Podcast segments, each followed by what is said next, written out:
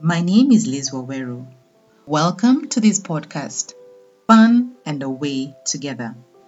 I have been a getaway planner for 10 years plus now. I have organized getaways in the past that help travelers reconnect, recharge, and revitalize. I'm now looking to take that fun to married couples, to bust that myth that marriage kills all the fun and romance between a couple. So why this podcast? Firstly, I am so grateful for the couples who give their time and their experience in marriage when they come to speak at previous getaways that I have organized for married couples. This podcast is about sharing some of the pointers that we get at those couples' getaways. I release it every Monday. A great way to start your week, don't you think? I would love to hear from you. Please drop your comments at our Facebook page, Fun and Away Together, or our Instagram page as well, Fun and Away Together. And if you haven't already liked our Facebook page, please do so as you leave your comments. I'm so glad to have you here. Welcome. And please, do share with others and subscribe if you haven't. Okay, let's dive into this week's episode. Thank you for being with me for the last 4 Mondays, and today we'll be wrapping up my conversation with Catherine Yeha, a marriage coach, a wife for the last 27 years, and a mother to 6, and a passionate advocate on issues to do with family. We have had a very enlightening conversation on submission of wives in marriage and coaching and how it comes in. And something that has been very clear is that submission should be looked at in totality, in the sense that it is derived from Christianity, it is biblical, and therefore we are asked to look at the entire context as to which submission is or is spoken about. And in this case, women or wives are asked to submit to their husbands and to respect them, where at the same time, the husbands are asked to love their wives as they love their own bodies. Now, clearly, a wife who is submitting to her husband will in turn receive love from him as he would love his own body. And clearly, this shows that it's a mutual exchange. It is not one-sided. Not one party is being asked to give, whereas the other side is looking on without doing anything. They both give to each other, and out of love. And the husband is the head of the family, as the wife is the nurturer of the family. And a clear thing that came out as well is that roles need to be understood. Husbands are looked as providers, not just financially, because that has been one of the things that has been that came up.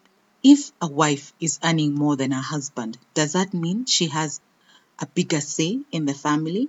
But what came out was that no, the husband as a provider, not just financially, but also from a point of vision. And at this point, I'd just like to mention a book by Father Kamomoe entitled Marriage from a Priestly Eye, Heaven or Hell. And in this book, he brings it out very clearly that a man or a husband is a vision bearer for the family. And this means that the finances that come in, either by him or by him and his wife, are a means to fulfill the vision of which he has for the family.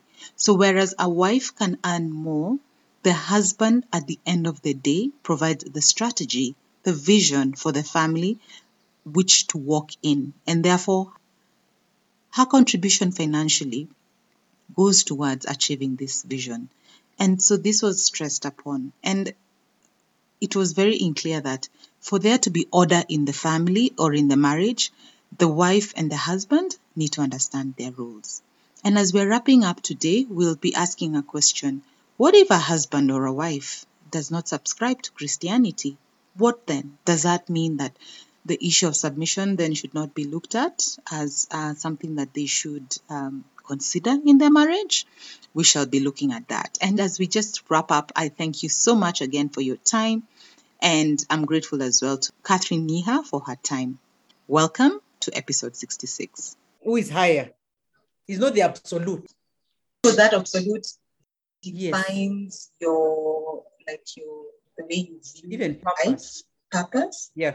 All those things you derive your purpose, your the way you look, your outlook, everything. And then now you cascade it down. Now it forms you as a person, and now translates to you as husband, father, worker, brother, uncle. Yes, what things you are. See how powerful that is. It is. Yeah. It's very powerful. Because then it means what you are transmitting to your wife and children and anyone else you deal with, you're actually transmitting the spirit of Christ to them, because that's where you derive your authority from and your values from. Wow. So in a way, you are a channel.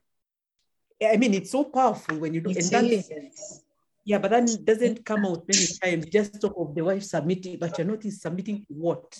It's scary to think of a husband or a man who doesn't have a high authority. Does he then feel that everything is on his shoulders? Does he feel that he needs to carry the weight of everything? How burdened is that? Has the husband or that man? He must be burdened. I can only empathize. I don't know. I can only also feel sorry for him, because that's a huge burden for him that he cannot take on his own. And I guess as wives, so what then? Okay, let me just end this discussion by saying that what would be your parting shot then to a wife who is saying that, who's listening and is saying, look, I agree with everything you're saying, but my challenge is my husband does not have that higher being who he subscribes to, who can give some kind of positive influence that will now mold or nurture him or form him to be that husband who equally submits to me and to the family, and all the other things that he does in his life has that that higher being power spirit flowing through him.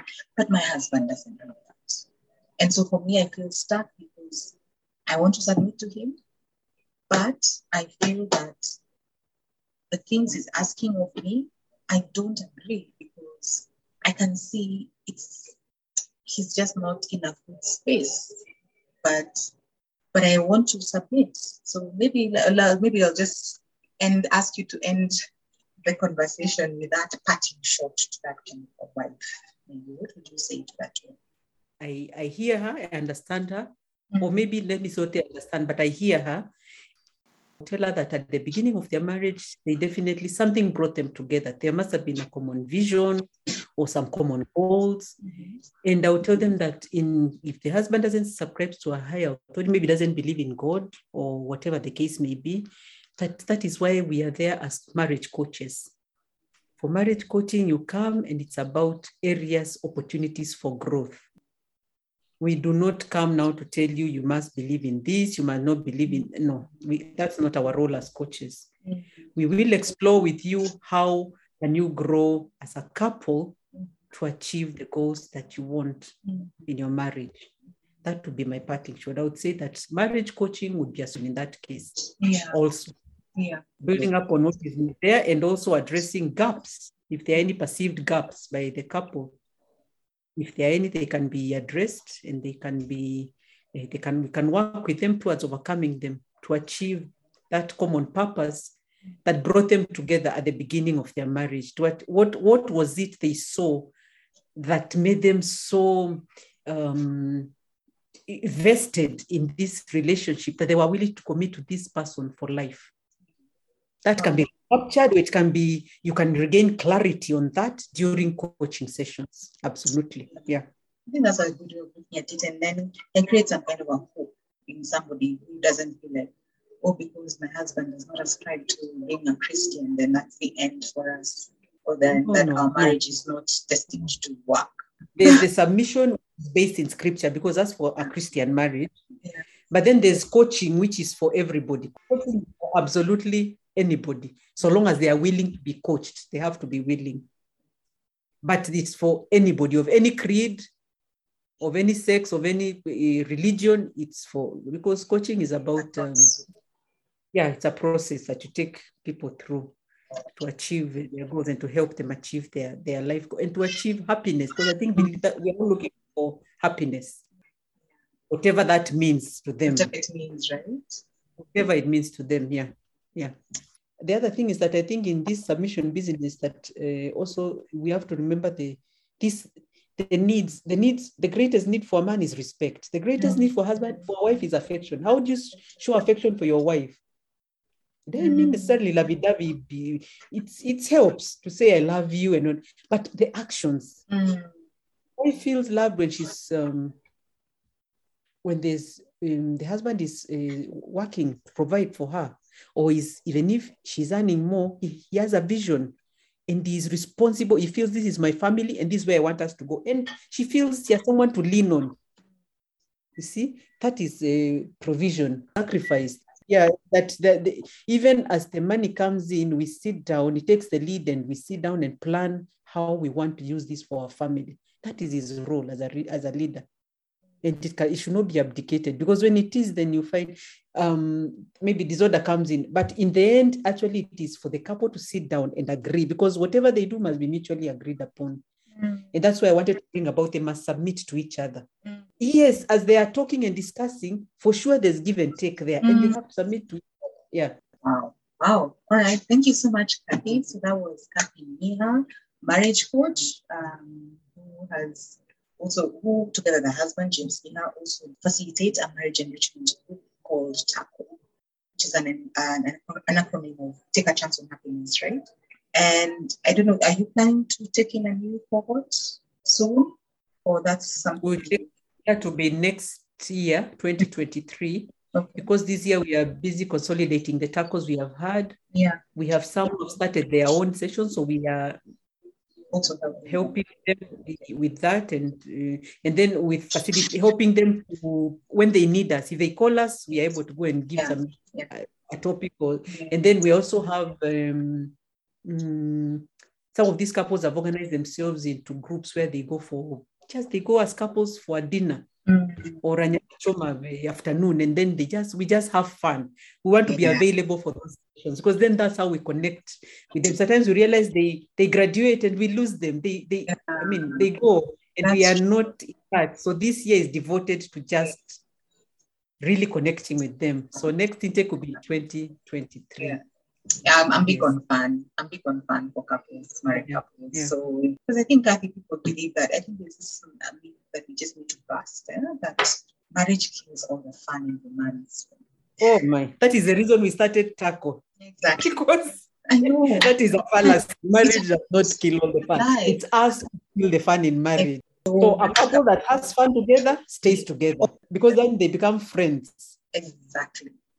They are not just husband and wife, they are friends. And then you can now take the qualities of friendship and extrapolate them. And you know, once you enjoy each other's company, the rest will flow, you know, whether we're talking about, I don't know, visual, these things that sound very hard and complex. And by the way, sorry, Liz, I'm sorry, I've given the idea that you have to go on, these retreats that corporates go for, I don't know, in...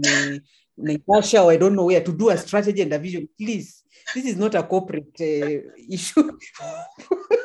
For marriage, you can even do your strategy and vision on a date night, for heaven's sake. Or even Nyamachoma on a Saturday afternoon, or even in Karura. On a walk. Your vision and vision. You're not a corporation. Please, I'm sorry if I gave that idea that you have now to sit. Yes. Of course, you can have pen and paper, but let it be fun.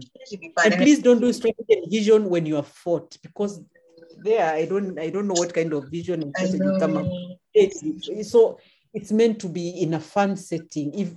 Actually, we encourage the strategy and vision to be done in a date, a place where you're both relaxed, you enjoy yourself, and you are friends, not during the fighting period, when you are friends and everyone is on their best behavior. and they feel very nice to us. I know. Yes. After you laughed with each other. For example, today there's game night. Liz has organized game night today. Yeah. Liz, if you now go for the game night, you can now do your strategy after the game night. You know, after that now you're relaxed. I know. Yeah. Don't wait till you brought up that thorny issue. Then you're like, by the way, we need now to do our strategy and vision. Please marry there and have a vision. It's time we did one. That is the wrong time. It will not work. It's already the tone has been set and it's already going down south. Even it's already down. Yeah. Please don't pick those. Just say, no, we are not in a space to do strategy now. Let's hold off. All right. So thank you so much, Kathy. I always enjoy having these conversations with you because, I mean, it's so easy, so it flows, and you know your stuff. I mean, I really admire you. 27 years in marriage, and you and James are really enjoying it, and your kids, I'm just getting an amazing example of just what family life should be, yeah? By the way, the other thing I should mention in this is that these TACO sessions are being held in their home, Kathy and James's home. So that already shows their heart. They open their home to you. And that's, again, Kathy, thank you so much. That's not easy. Just opening up your home to strangers like for 6 months, a Saturday afternoon. And by the way, we take our switch time to leave their house. People are not in a hurry. I think even their children became our friends at one point. We enjoyed those sessions. Because now they're like, who are these people in our house till 10 p.m.? And, so the potluck. And the potluck. So thank you so much, Kathy. I'm really grateful. Thank you, Liz, for your time. For setting this up. Thank you also. That's all for today. Thank you for taking the time to listen. Please share this podcast and subscribe if you haven't already. Also, go over to our Facebook and Instagram pages, Fun and Away Together, for updates on our fun, exciting and upcoming events, activities, and getaways for married couples. Please also like our Facebook page and drop your comments on these pages. I would love to hear from you. I look forward to having you back next week on Monday. In the meantime, whatever you do together, keep it fun.